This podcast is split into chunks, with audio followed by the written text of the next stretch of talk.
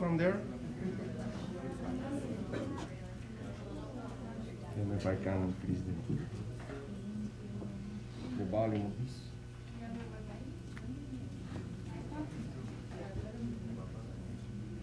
You want, you want me to?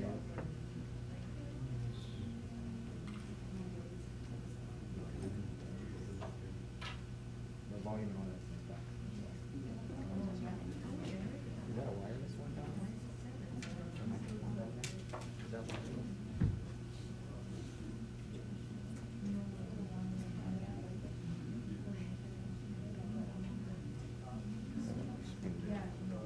Double pandemic. Forever. It's okay with you, um, and with your permission?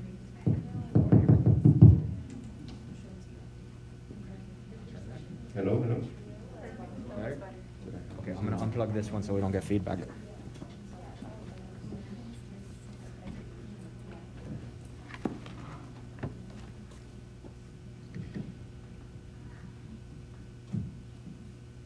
Okay, let's try to make this work.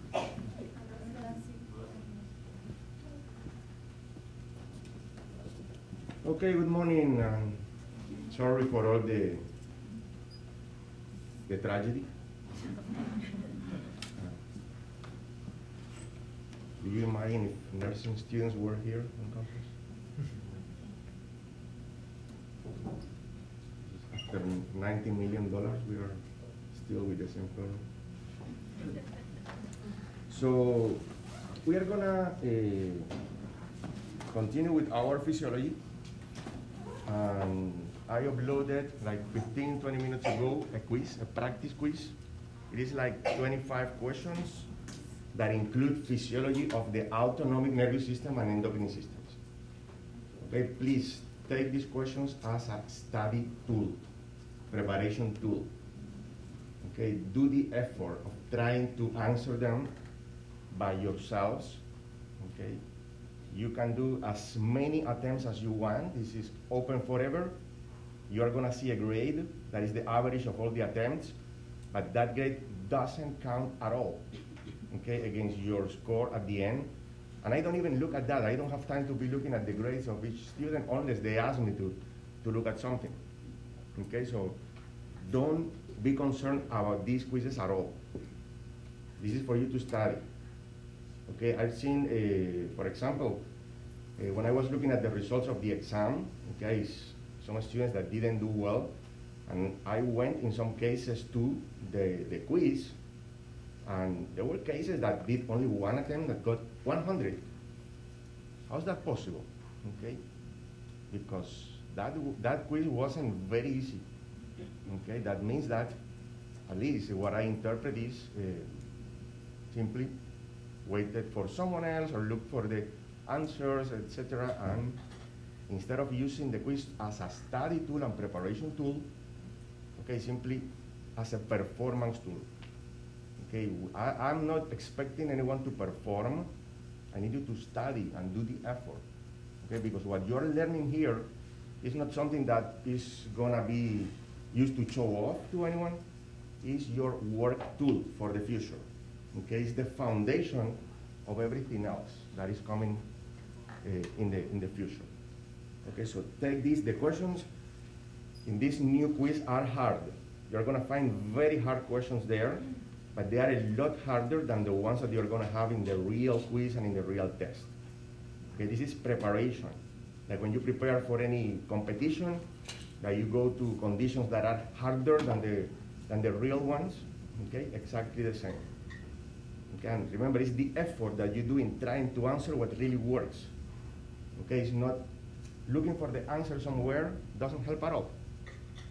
Doing the even if you answer everything wrong, even if you do 10 attempts and in the 10 attempts you get zero, that's working. Okay, that's making your neurons work and create connections, and that's gonna help. Okay. So let's go. We are trying to cover today the introduction to the endocrine system. This is not endocrinology. Uh, this is simply talking about the control systems from the endocrine point of view. So it's a short presentation. And I was planning to start the, the sensory systems as well, but looks like uh, we plan and there are some, some other plans that prevail, everything's for a good reason. We are not in a rush. Uh, we don't pretend to teach all the physiology during the summer. It's impossible. So what we are trying to give is a foundation, is an introduction to the physiologic systems. So when we start the pathophysiology in the fall, okay, you have a good foundation, and if there is some, something missing from the physiology, we are gonna have it during the pathophysiology session. Okay, so let's start with the uh, recognizing how the nervous system and the endocrine system work together. And if there are two systems that you must study very, very well, those are the autonomic nervous system and the endocrine system. What about cardiovascular? Yes, of course, but if you don't know the autonomic and the endocrine, it's impossible to study cardiovascular system. Okay? Yeah. Yeah. mm. Is that working? I'm looking at them, trying to to understand what's going. on.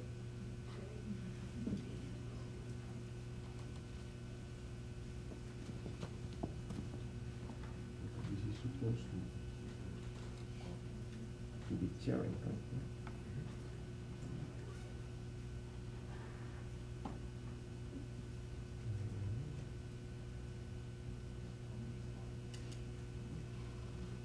Maybe if we go to display settings or something, share. Go ahead and turn on slideshow. Here? Yeah. There we go. Oh. I'm missing, There you go. I'm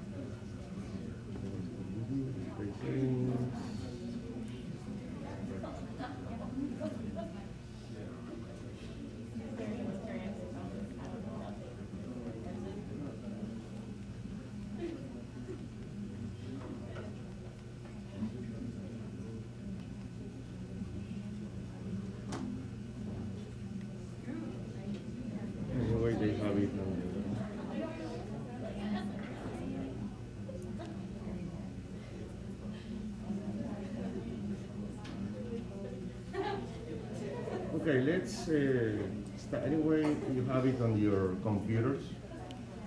Okay, so it's just, we are gonna be missing a little bit there.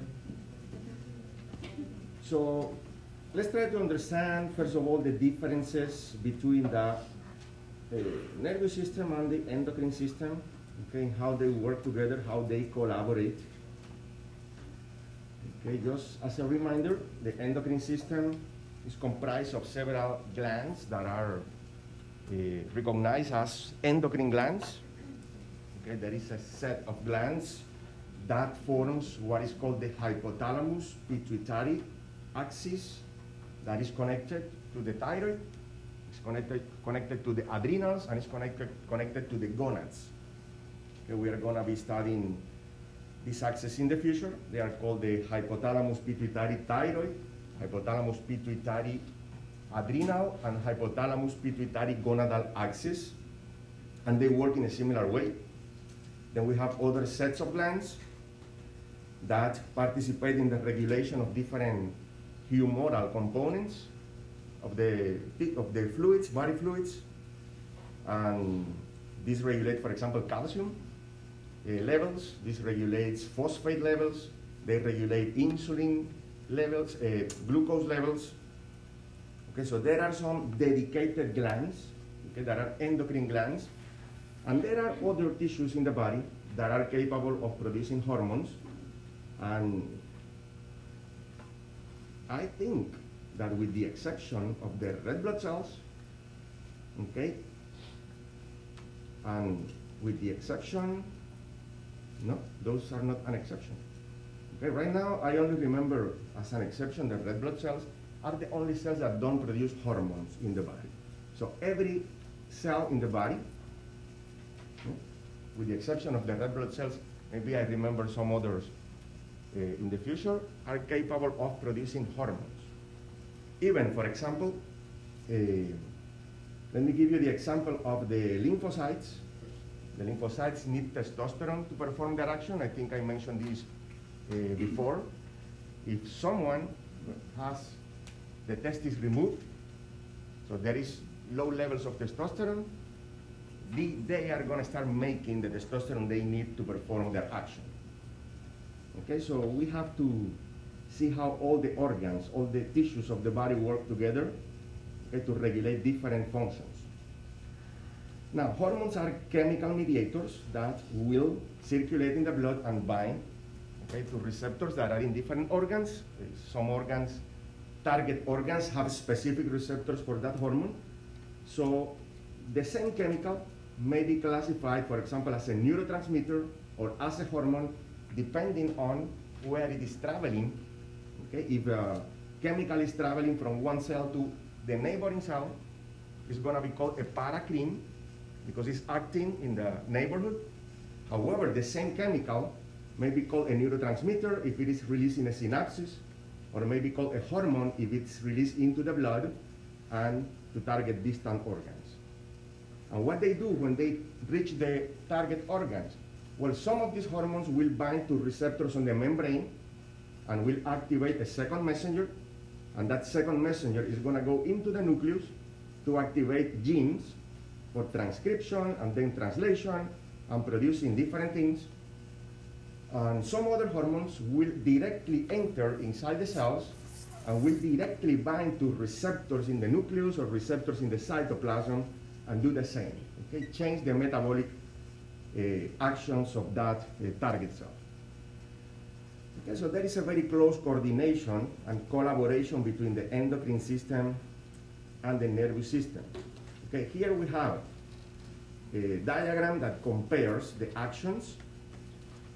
Okay, on top we have a neuron. Okay, remember the action potential, the release of the neurotransmitters that will target different effectors, can be muscles, can be other neurons, can be glands. Here I have to I have tried to represent exocrine and endocrine gland. You see the, sorry, uh, the exocrine gland to the right.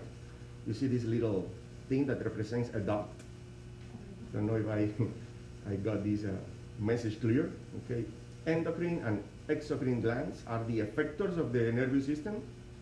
Okay, this is a neurotransmitter that will bind to receptors on the effectors and immediately will be either degraded or will be reuptaken. So the action is very fast. Okay, this, there is an electrical impulse, milliseconds, a neurotransmitter action, and removal of the neurotransmitter. So there are very rapid responses, okay, but very limited action. Okay, the action of the, neuros, uh, the nervous system uh, will stop immediately after the stimulus ends. Okay, localized, specific response, rapid, and will stop immediately in comparison, the endocrine system okay, will produce a more widespread response hormones are going to be released into the circulation. Let me give you the example of the thyroid gland. Releases thyroid hormone, and this distributes all over the body and will target almost every cell in the body to stimulate or to try to stimulate the metabolic activity of those cells. Now, we are going to see in the future that every tissue will decide.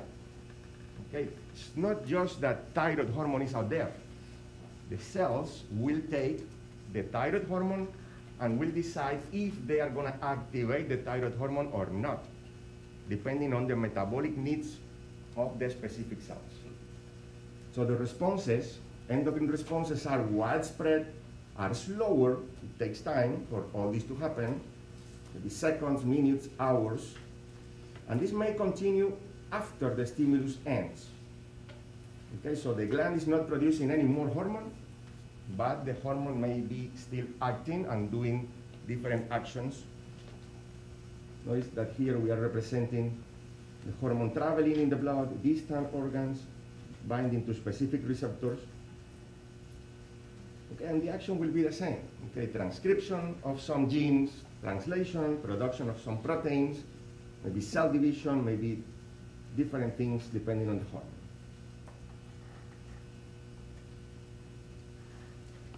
And here we have a description of the classification of hormones depending on their chemical structure, chemical characteristics. And it's important to know the differences. And also, about some specific hormones, we need to know what specific amino acid is necessary okay, to synthesize that hormone.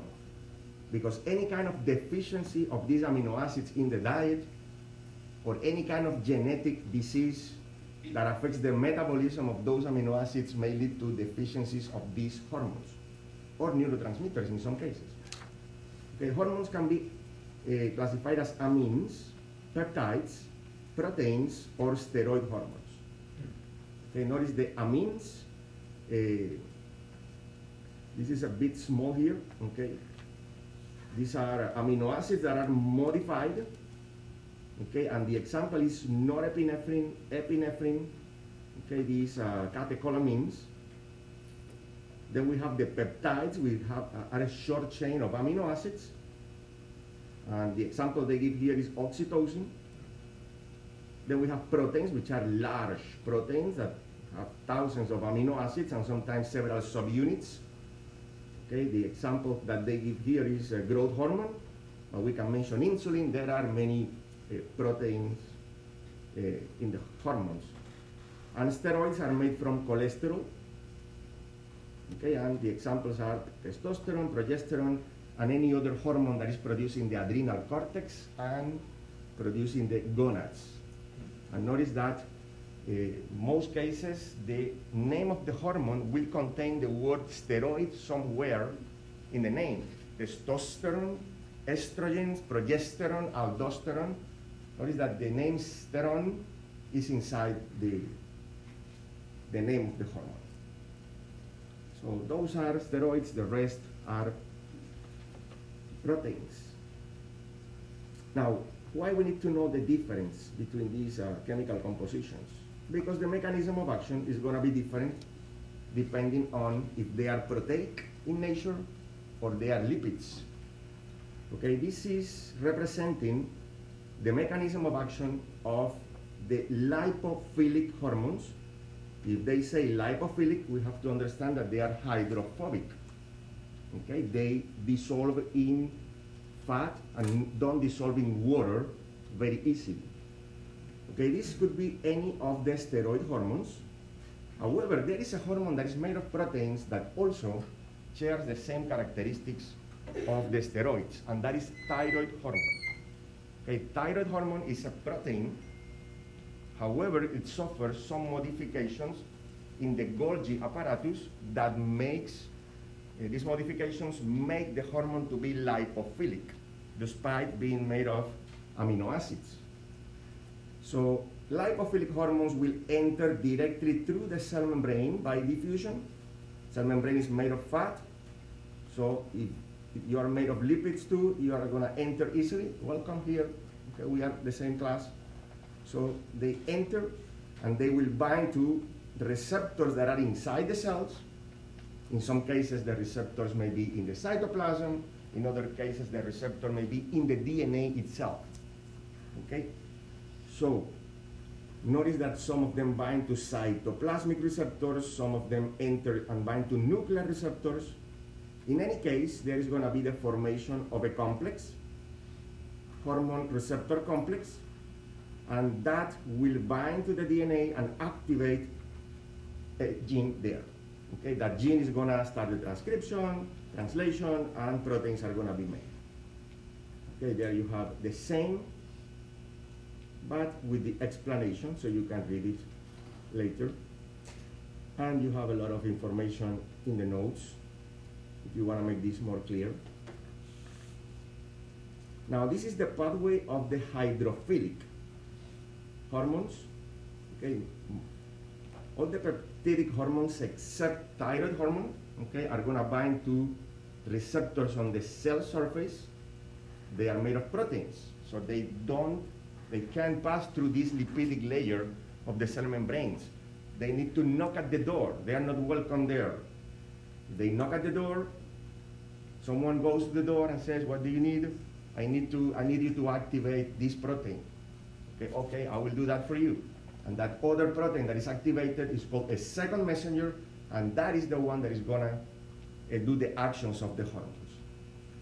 Okay, so we have here the hormone binding to the receptor. There are different types. Some of them are called uh, G protein coupled. This is gonna activate another protein that is gonna do activate a, a cascade of other proteins that at the end will perform the actions of the hormones. And you have there the, the, there the description, okay, of this example that could be uh, epinephrine. Okay, this example here fits perfectly the actions of epinephrine. Okay. Now, let's take a look now at the cell response. What are the factors that affect how cells respond to a hormone? First of all, the hormone levels. Okay, the more hormone in the blood, the higher the response of the cells that have receptors for this hormone. Okay, however, if uh, there is excess of a hormone, as if there is excess of any medication or any neurotransmitter in the brain, cells normally tend to defend themselves against this. They don't like to be overstimulated. So they may downregulate the receptors and if the levels of the hormones are very low, they feel they are in need of something, okay, to perform the things that they normally do, and they start upregulating these receptors, so expressing a greater number of receptors on their surface. surface. Another mechanism is to increase the sensitivity of the receptors to the hormone. Okay, so for the same concentration of the hormone, there is going to be more binding if there is more attraction, more sensitivity. And then we have the interactions between different hormones.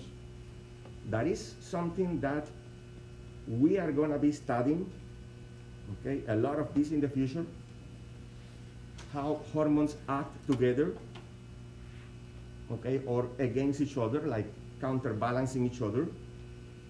There are three types of effects that reflect the interactions between hormones. One of them is the permissive effect. For example, one hormone has to be present for the other one to act properly. And there are some examples. For example, for reproduction, for the development of the follicles in the ovary. It's not only the follicle stimulating hormone acting there, that's necessary. However, we need to have also thyroid hormone present. If thyroid hormone is not present, that's not going to happen. Okay, thyroid hormone is also important for the action of epinephrine on the heart, for example. If uh, someone may have a very high level of epinephrine in the circulation, but if there is no thyroid hormone, the heart, the sinoatrial node, is not going to have enough receptors okay, to, to, uh, to receive the action of epinephrine.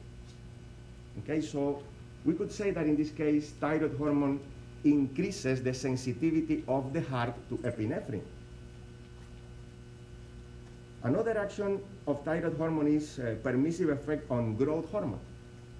It is necessary for the action of growth hormone on the bones when kids are growing that, eh, that thyroid hormone is also present. That's why you're going to see that the, every day we discover more and more and more actions of thyroid hormones. And for that reason, um, I was hearing the other day a podcast about internal medicine, and one of the doctors there was saying, I would, uh, I think that in the future we should add TSH as one of the vital signs. Hmm. Because that thyroid hormone, is implicated in so many things that is one of the first things I want to know about the patient. How is your thyroid working? Then we have the synergistic effect. Okay, synergistic effect. Two hormones that have similar effects that and produce an amplified response, or two hormones required for an ad adequate response. We have the example of FSH from the, from the pituitary and estrogens from the ovaries okay, that are required for, for the maturation of the egg cells and also for the sperm cells. Okay, we need both of them there. And then the classic antagonistic effect, we can mention insulin, okay, and glucagon as an example. They oppose each other, their actions. Okay, in fact, when, for example, someone has a hypoglycemia, okay, glucagon increases and it shuts off the, the, release of insulin. Okay, I need to increase glucose. I don't need anyone to take in the glucose back into the cells. So they oppose each other. Okay, so we're going to be giving more examples as we advance in the physiology. So we understand this better. Now let's take a look at the first of the structures and probably one of the most important regulators of homeostasis in our body, the hypothalamus. Hypothalamus is a tiny, tiny, tiny nucleus in the brain, but has so many functions. And we discover every day more and more functions of the hypothalamus that we could be all of our life studying just what the hypothalamus does and trying to understand it. Okay, from the endocrine point of view, what we are going to be mentioning is the hormones that are produced by the hypothalamus and where they go. And what is the mechanism of action, what they do. Okay, the hypothalamus produces different releasing or inhibitory factors that we lack on other hormones. And the hypothalamus is connected to both lobes of the pituitary gland using different mechanisms, using different structures. Notice that here we have on the right side something that is like an extension of the hypothalamus. Okay, so it's nervous tissue. It's like a finger that goes down from the brain. No? So it's composed of neurons, nervous tissue. And we have to the left something that looks like is someone came and put it there. Okay, that is the anterior pituitary. That is not nervous tissue, it's glandular tissue.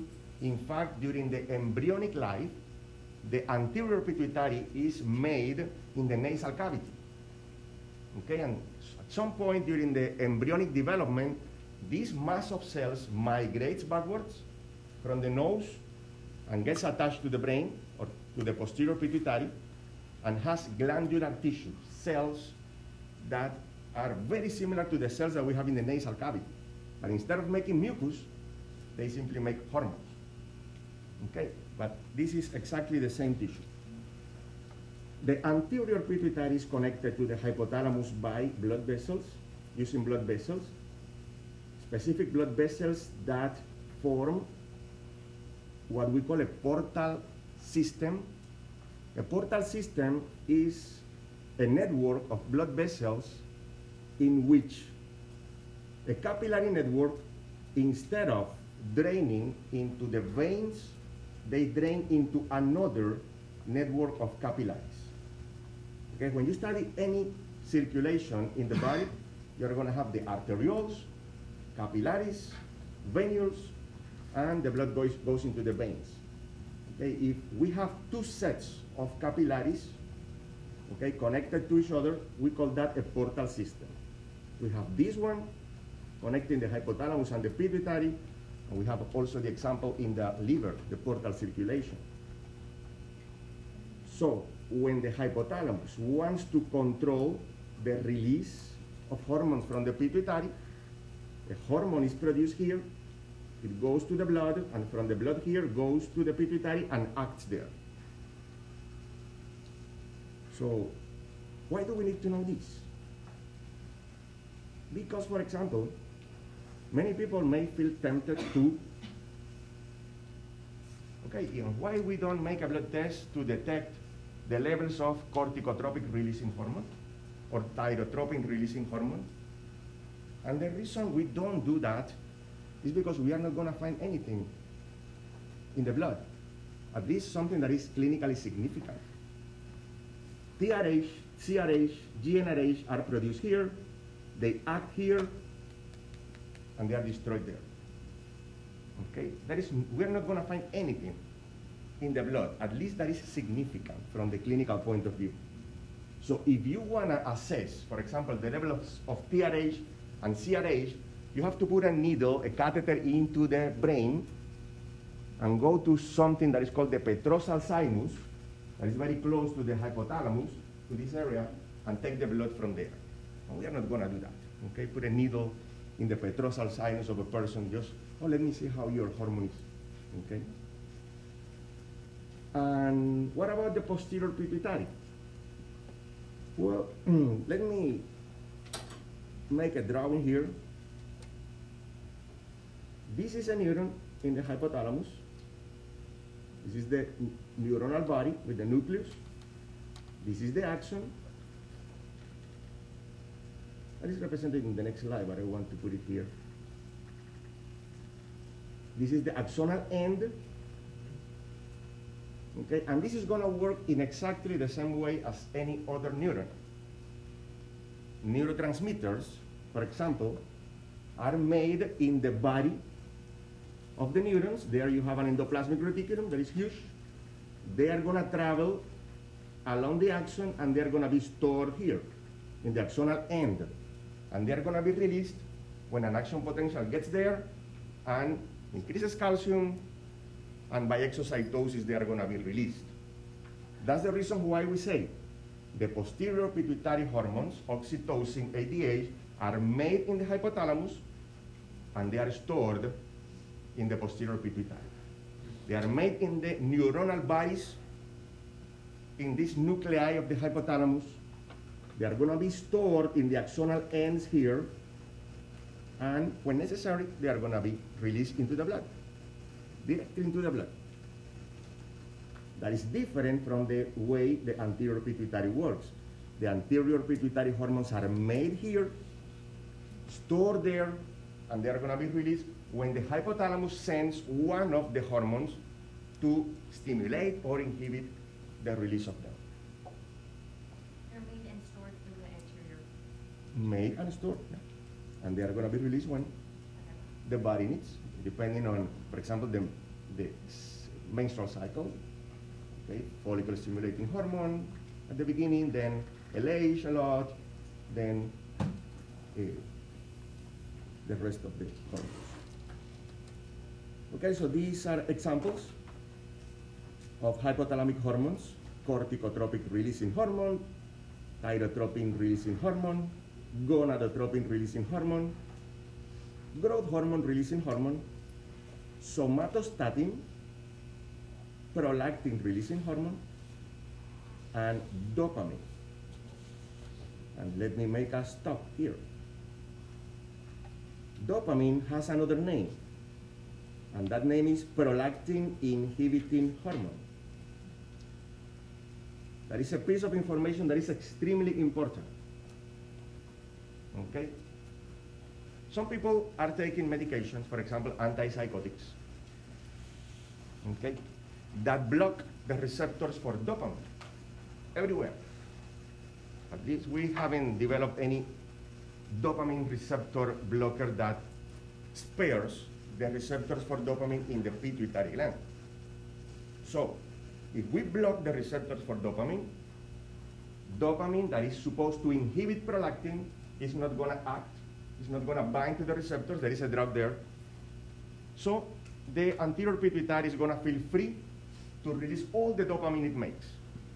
The brake is broken. So anterior pituitary makes prolactin. There is no one looking. It's going to release all the prolactin to the circulation. Prolactin levels are, are going to go up. And we are going to see the effects of prolactin.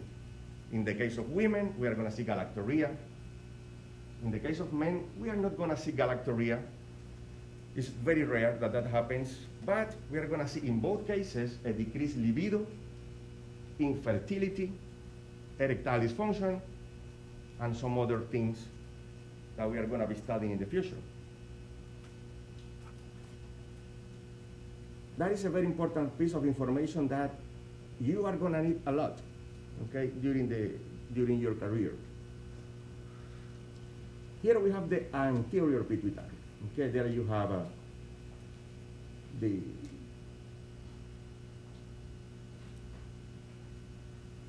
hormones, okay, that are produced. We are going to have some slides that show the, the actions. Okay, you have the description of the hypophyseal portal veins. You have the anatomical references, super, uh, superior hypophyseal artery. You have the first network of capillaries, hypophyseal portal veins, and the network of capillaries in the anterior pituitary, and the veins that release the hormones into the circulation. Some people have a lesion, may have a lesion that damages the pituitary stalk. Okay, we have a section here. Okay, we may see some different things. For example, if there is no release of stimulating hormones on the anterior pituitary, all of these hormones are going to go down. Thyroid hormone is going to go down. ACTH is going to go down. LH, FSH are going to decrease. But there is only one hormone that will increase, and that is prolactin. Okay, so try to keep this information, not just to remember and list things, okay, simply to make predictions on what we are going to see in the patients depending on what structure is damaged. Because if we simply remove the pituitary, someone has a tumor, let me take it out. All the hormones are going to go down. But if we simply section the pituitary stalk, the pituitary is still there, but has no connection with the hypothalamus, all of them are going to go down except prolactin. Okay, that's the way we make predictions and interpret the results of the lab tests or simply the clinical manifestations of the patients. Okay. Let's have a break. Let's have a break. It is uh, 8:51. Let's uh, come back at 9:05. Okay.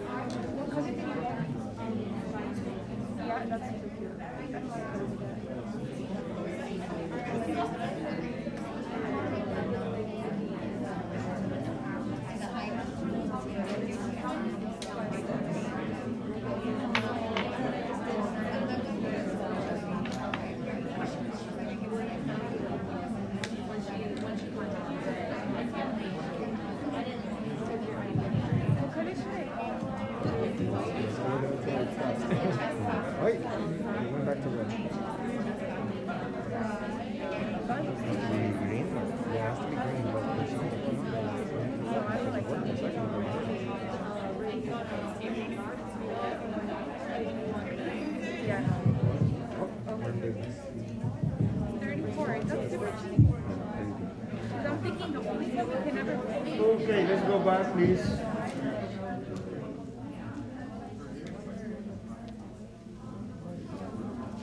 Let's go back to.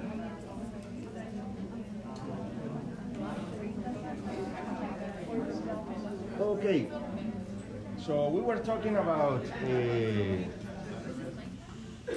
we were talking about the interaction between dopamine and prolactin, something that is a topic that we are going to be going over probably several times, and you're going to need a lot. Uh, and every day we discover more things about the interactions, actions of different compounds.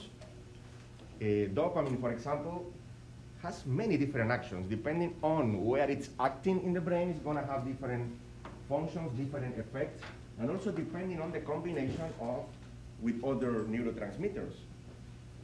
Uh, another example of the interactions of hormones is uh, the one that occurs between progesterone and dopamine.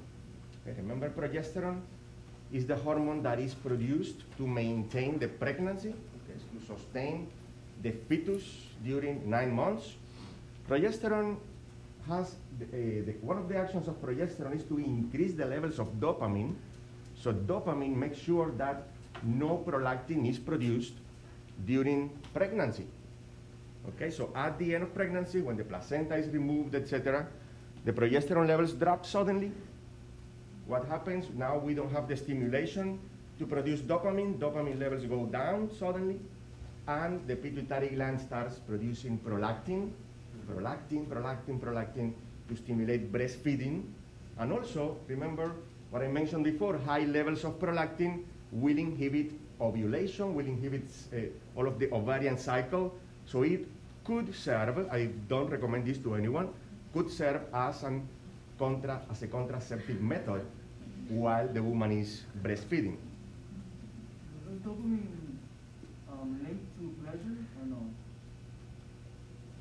we could say is one of the factors. Okay, is uh, in neurology when something seems very simple, you can categorica- categorically say that's probably a bit more complicated than that. Okay, it's actually a, an interaction between levels of different things, different uh, neurotransmitters, and uh, the amount of neurons that are acting in different nuclei, different areas of the brain. Okay, uh, nowadays we, uh, thanks to the development of these uh, functional MRIs, we are still we are understanding a bit more about the brain. Okay, it's not like this area is for this, this area is for that. Like you have a, the bathroom is for this and the kitchen is for that. Okay, we love this classification and boxes and these things, but it's a bit more complex. Okay, dopamine can give you pleasure, but very short-lived pleasure.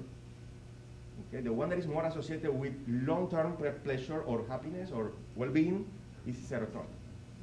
Okay, what happens? Dopamine has a good side that makes you feel well, and has a bad side that inhibits serotonin.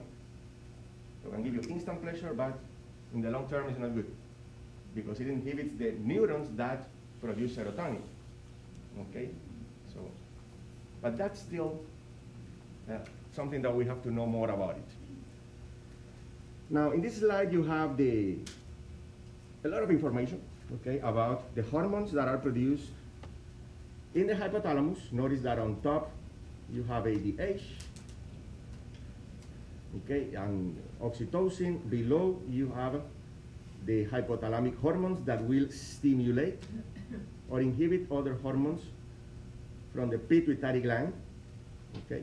For example, there you have GnRH, gonadotropic releasing hormone, stimulating LH and FSH, thyrotropin releasing hormone, stimulating thyroid stimulating hormone, TSH, prolactin, okay, that is uh, inhibited by PIH, remember this is dopamine, and you have growth hormone that is inhibited by growth hormone inhibiting hormone, Okay, another name for growth hormone inhibiting hormone is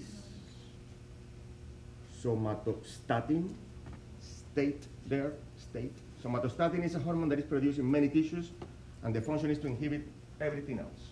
For example, in the pancreas, somatostatin inhibits all the other pancreatic hormones.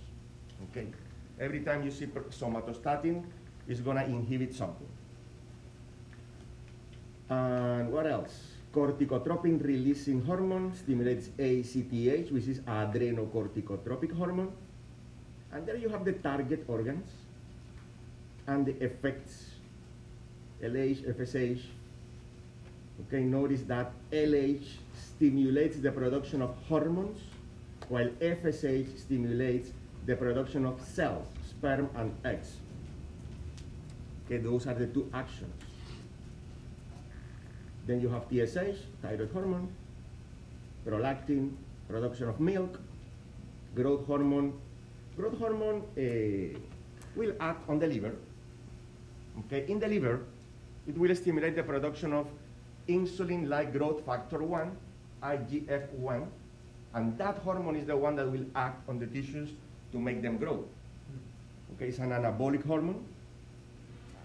And you have ACTH from the adrenals that stimulates cortisol production that participates in the stress response. ADH participates in water balance regulation, antidiuretic. Okay, antidiuretic has actions that will depend on the level of the hormone in the blood. Normally, if we are dehydrated, Uh, or if, if we eat something that is very salty, salt increases in the blood, hypothalamus detects that and triggers ADH release a tiny bit. So the kidneys retain water to dilute the, the, the salt. Okay, that's the action of ADH. However, if we are under stress, very important stress, can be because of infection, bleeding, hypotension, or stress, psychological stress, we are going to produce lots of ADH, lots. And that will produce vasoconstriction. Okay? And that's why ADH is also known as vasopressin and will increase the blood pressure besides retaining fluids. That's why stress, one of the reasons, stress and hypertension and volume fluid retention are closely associated. Now, there is another hormone that participates in fluid, sodium, blood, blood pressure regulation, and that is aldosterone. Do you see aldosterone there mm-hmm. in that slide? In that slide, you see aldosterone? Why not?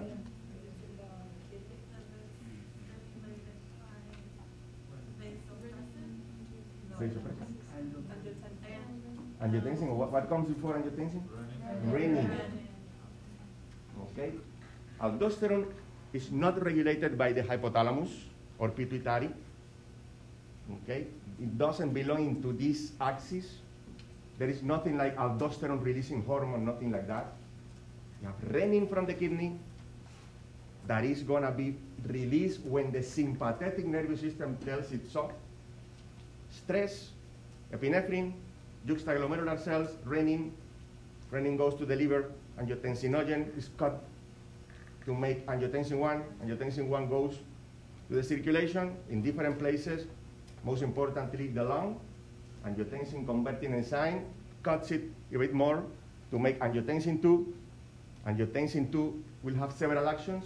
One of them is constriction of the blood vessels. The other is stimulation of aldosterone, and aldosterone will go to the kidney to retain salt and water. Okay, salt and water. Then what else? What type of, um, Mhm. effect be under? Because those are, would be, uh, in the anterior and posterior pituitary, would be a permissive effect? The effect of what? You, you know how you had, um, categorized the, sorry, categorized the, the effects for permissive effects, synergistic effects, and antagonistic effects? The ones from the pituitary, uh, gland would be a permissive effect.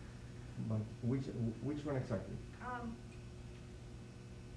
I know that you said the, the reproductive system, right? And then angiotensin would be what? Or am I not?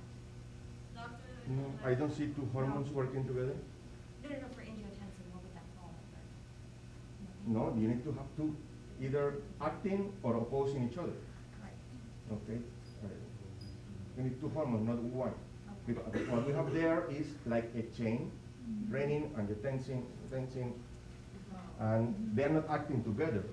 It's like, would you tell the director to do this? Oh yeah, let me go there. Could you please tell the director that Professor Diana says, oh yeah, I'll go there. It's- we are not going together there. In case one tells the other to do so, Okay. it's a chain. Was someone else asking? Was someone else raising their hand?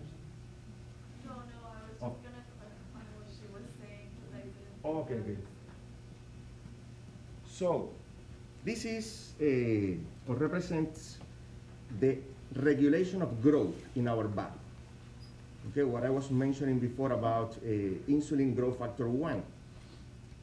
Okay, growth hormone normally is produced by the anterior pituitary after stimulation with growth hormone releasing hormone. For this to happen, several factors need to be in our body to permit this. One of them is the blood sugar levels need to be low. Okay? And we should be sleeping. Okay? G, uh, growth hormone releasing hormone is normally produced when we are sleeping, when melatonin levels are low, are uh, elevated, sorry, and blood sugar levels are. Okay? And the action of growth hormone is to be stimulate the liver to make insulin-like growth factor 1, which is an anabolic hormone.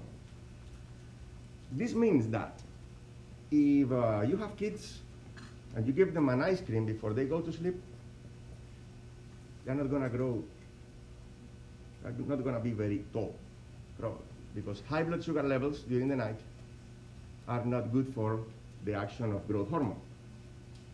Okay, what is the action of growth hormone?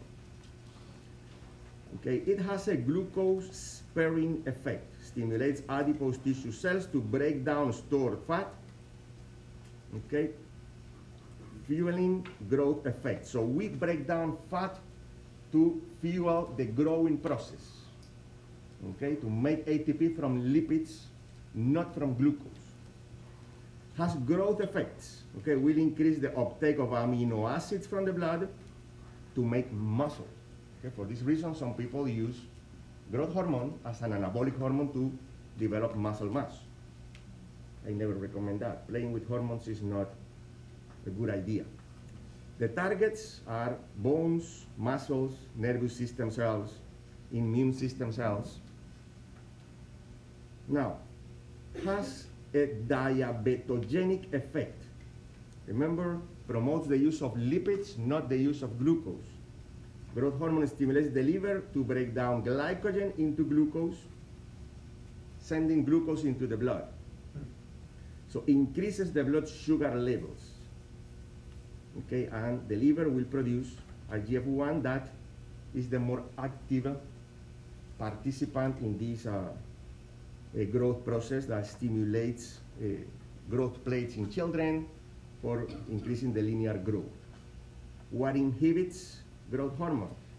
Elevated IGF-1. You have the negative feedback, IGF-1 inhibiting the production of growth hormone. Growth hormone inhibiting hormone released uh, from the hypothalamus. This is somatostatin. Okay, these are the inhibiting factors. And on the right side, you have a diagram that shows this uh, negative feedback thing. Okay, you have uh, hormones represented in green and hormones in red. The red is the, are the, that the neurons that produce somatostatin. The green ones are the neurons that produce the, the growth hormone releasing hormone. Growth hormone acts on different organs. In the muscle, for example, decreases the glucose uptake and increases the amino acid uptake and protein synthesis.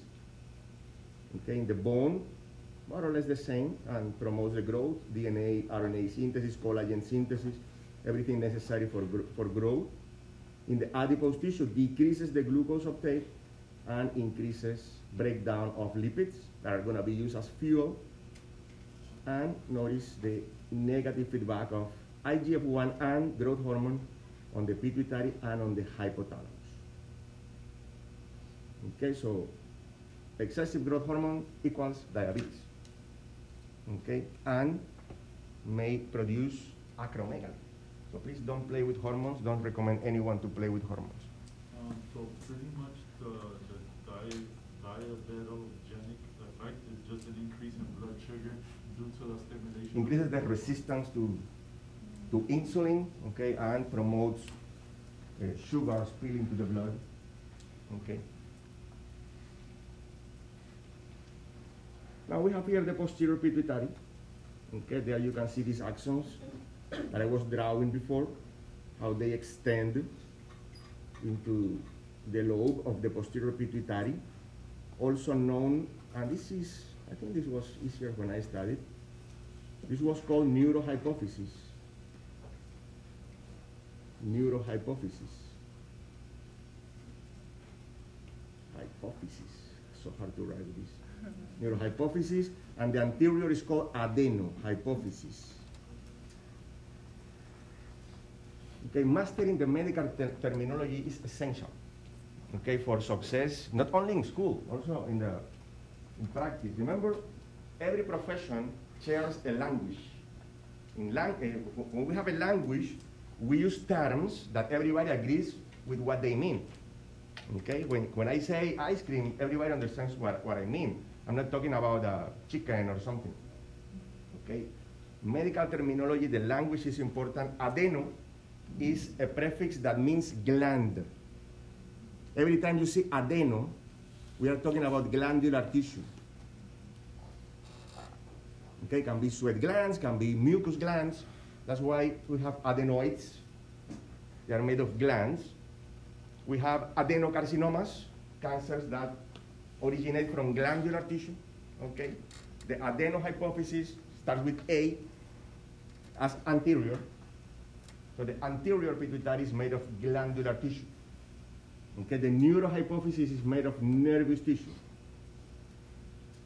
Now they release oxytocin or IADH, okay, to, that will be stored there and will be released into the blood when necessary. Okay, we have here a, a summary, a summary of the effects of these hormones, okay, the chemical class of these hormones. Okay, notice that the, uh, where is the thyroid hormone? Well, it's not uh, specified there, but remember thyroid hormones, okay, are also lipophilic, okay? They are made of peptides, uh, amines, but they are lipophilic. You can make a note there because the steroids and the thyroid hormones are the ones that are lipophilic. The rest are hydrophilic, so they need to bind to extracellular receptors. Yes? Uh, I was wondering if, if males have oxytocin at the same level as females, because it seems to be more.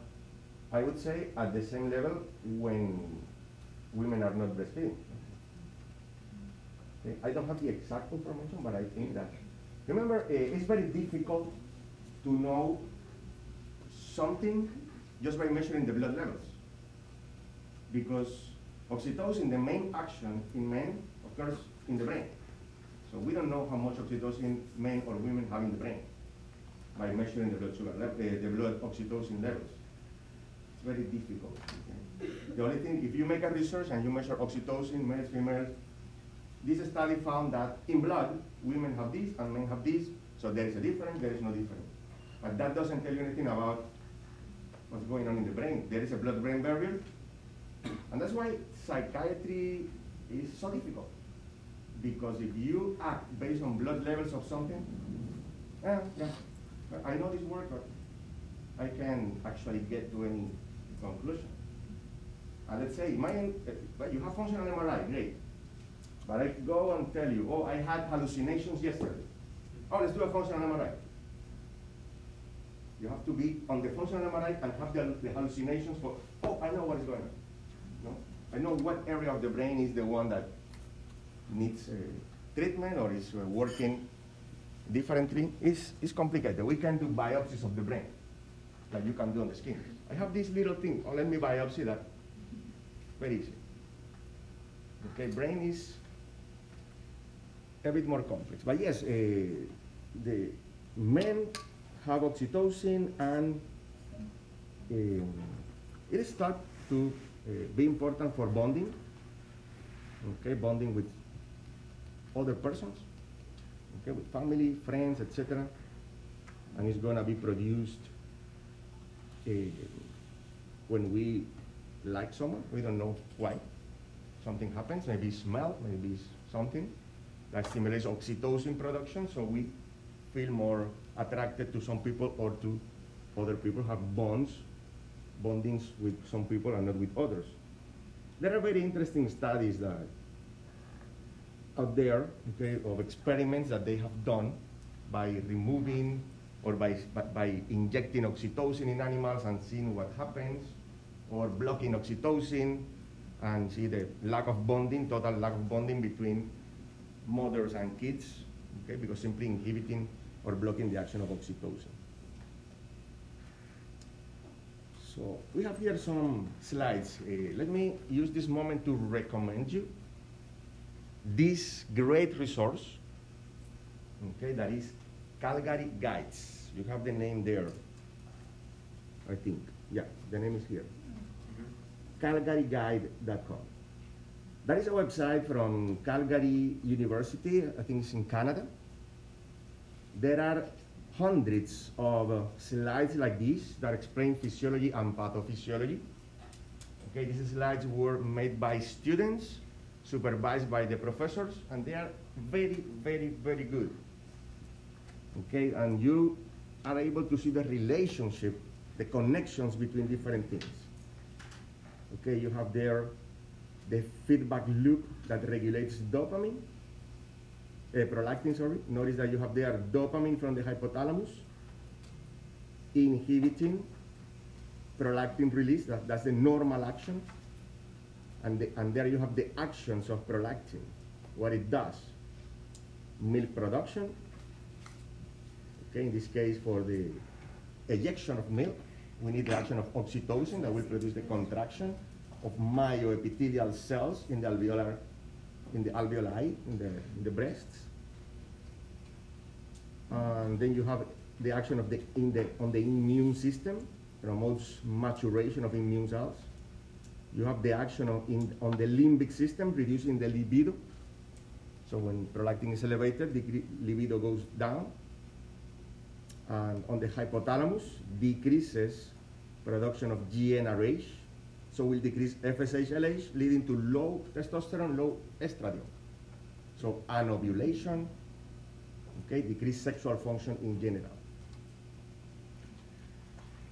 And well, the negative feedback is simply uh, prolactin. Notice that will stimulate the production of dopamine, and the low estradiol, low testosterone will stimulate dopamine production, okay, to inhibit uh, prolactin. So trying to stop this process.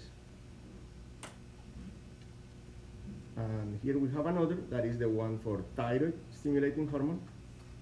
That is probably one that you are more familiar with.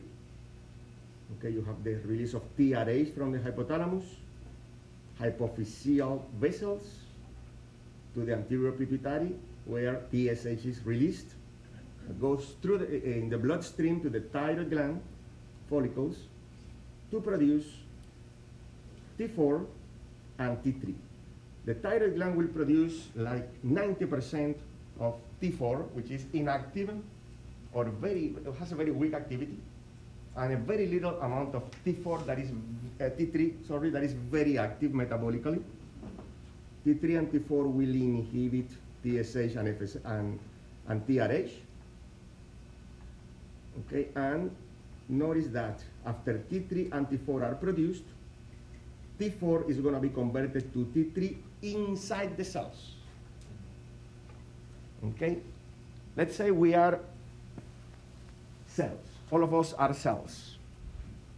Okay, and no one needs to do anything except I have to do something. I have to do an action and I need ATP. I need to stimulate my metabolism. Thyroid gland produces T4. Since you don't need to do anything, you are gonna, okay, look at T4 there. Nice. Since I need to work, I will take T4 and I will take an iodine from T4 and I'm gonna convert it to T3 and I'm gonna use it. Okay, so the, the, the, if we find a lot of T4 in the blood, that doesn't mean that all the cells of the body are working. Only the cells that convert the T4 into T3 are going to be acting metabolically speaking. So conversion to T3, T3 is going to increase the basal metabolic rate. Okay, and there you have more actions of T3 Okay, in the heart, for example, increases the cardiac output, contractility, increases hormone metabolism, bilirubin metabolism, bone growth. There you have the interaction between thyroid hormone and insulin-like growth factor. Sympathetic nervous system activation, temperature homeostasis. Okay, and there you have something that's going to be used in pathophysiology that we are not going to study now. Okay. Now, Notice that thyroid releasing hormone may be stimulated by cold, we need to produce heat, and cortisol. Stress, cortisol, thyroid releasing hormone, thyroid hormone, heart rate, blood pressure. Besides this, we are going to have the actions of ADH, volume retention, sympathetic nervous system, renin, uh, angiotensin, aldosterone, epinephrine, all of these things increasing. So you start understanding the stress response and the consequences of sustained and chronic stress. Okay, and how many things are acting there together?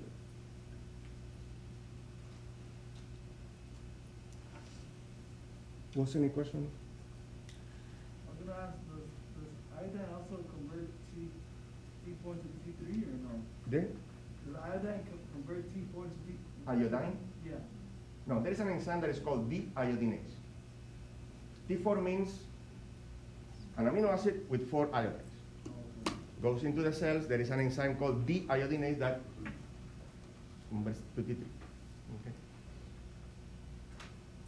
Except if you're dieting. If you try to lose weight. Let's say normally, this is T4. Normally when you need to increase the basal metabolic rate, the deiodinase they- does this, right? If you are doing a diet, we have another deiodinase that takes this one, and that doesn't work. What happens? I'm doing the, the diet very well, I'm not losing weight. You can trick your body.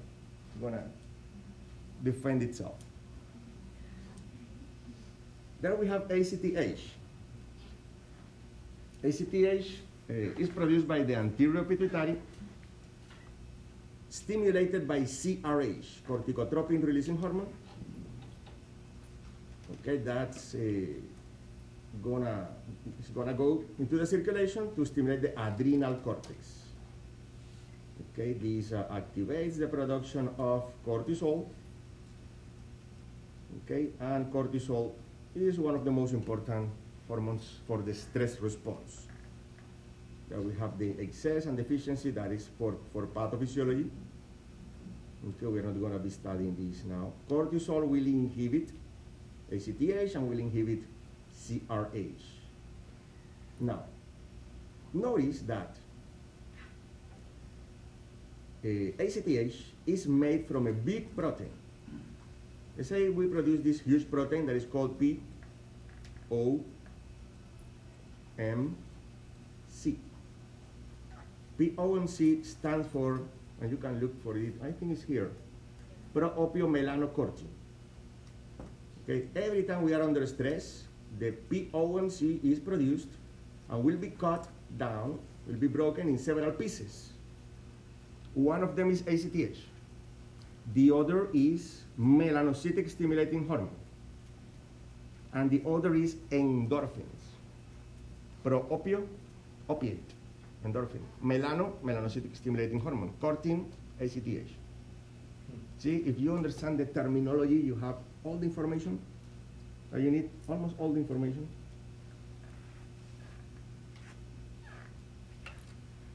Then we have the,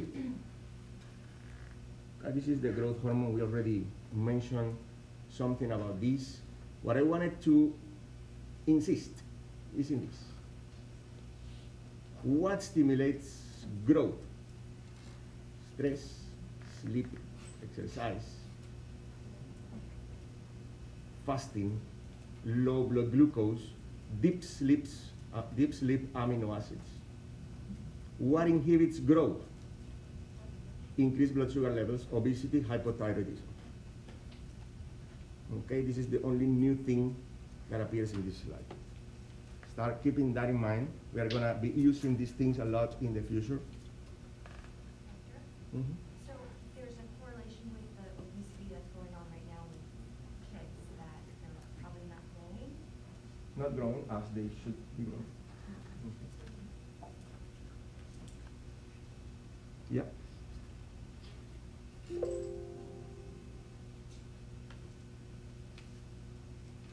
So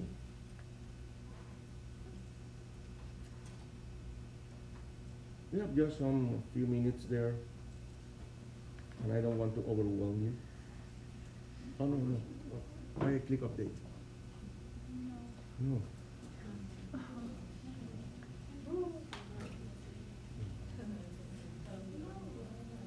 So we are gonna leave this for the next encounter. Okay, we are planning to make a quiz on Friday. Okay, the quiz will include 10 questions of anatomy, 10 questions of physiology. Okay, and will include everything up to now. Okay. What? Oh, but like practice online? No, no, a quiz, quiz. In prison, but no. The, Tomorrow, huh? Tomorrow, Friday? tomorrow is Friday? Tomorrow's Friday. We're not supposed to have school tomorrow yet. Like, The schedule's blank. Do you know? Peter? Yeah, we need to do quizzes at some point. Sure. Well, I, I agree, I saw it on the syllabus, but I asked Professor Santos, and she told me no quizzes, and since you guys. She can say, she can go against the syllabus. No one can go against the constitution. No one is above the law.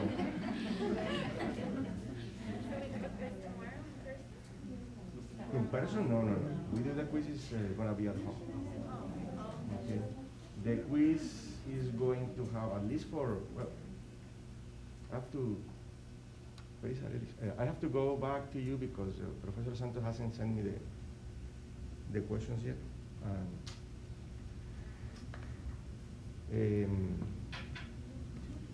another option would be, but Monday, when is the exam? Week eight, week next week is week seven.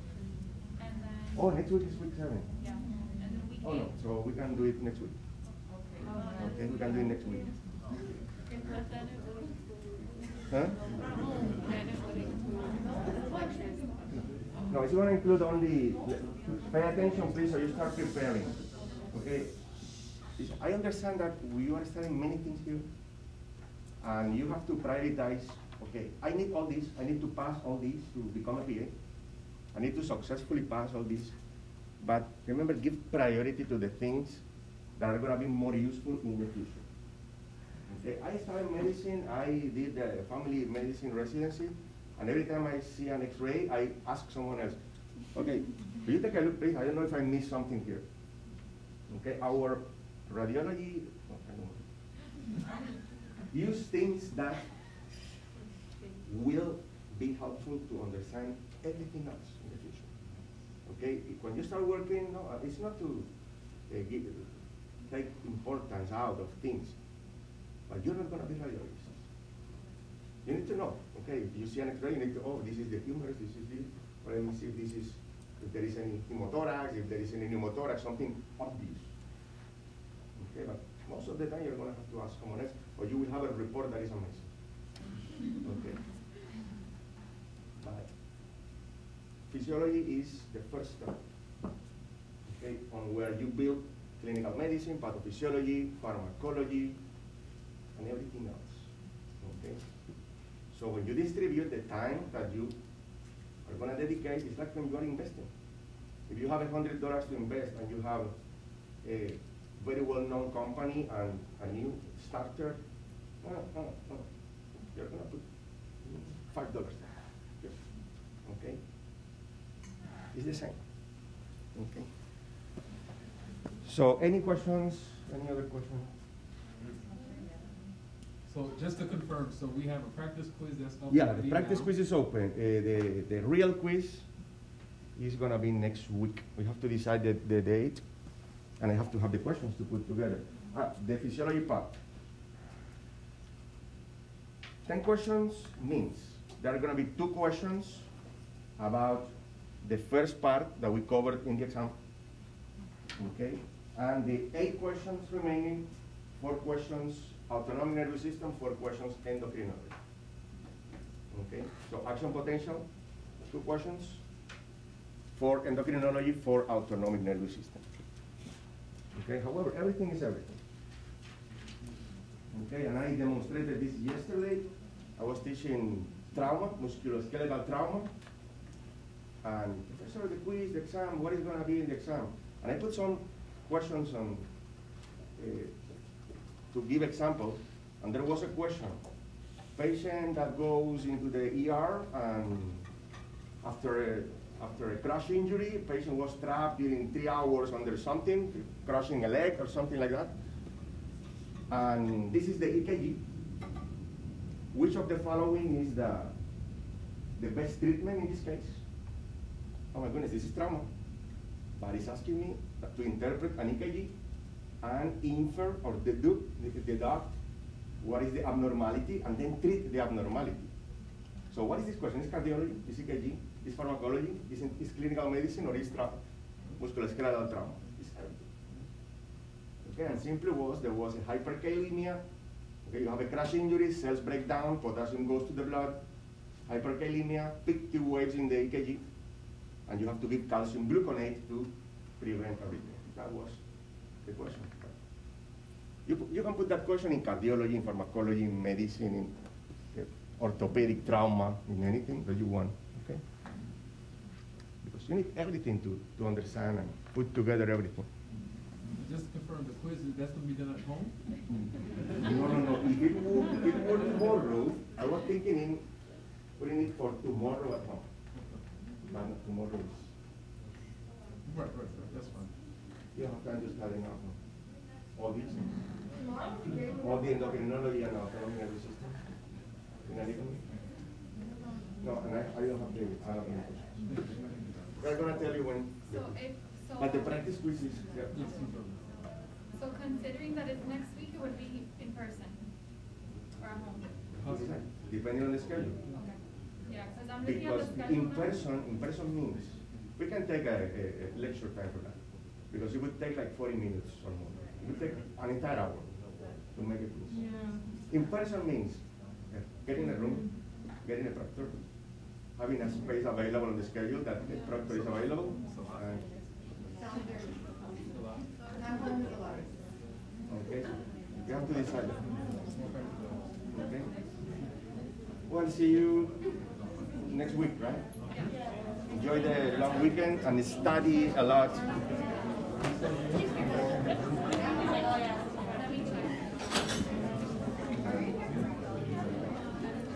We're gonna find out now. Laura, Farid,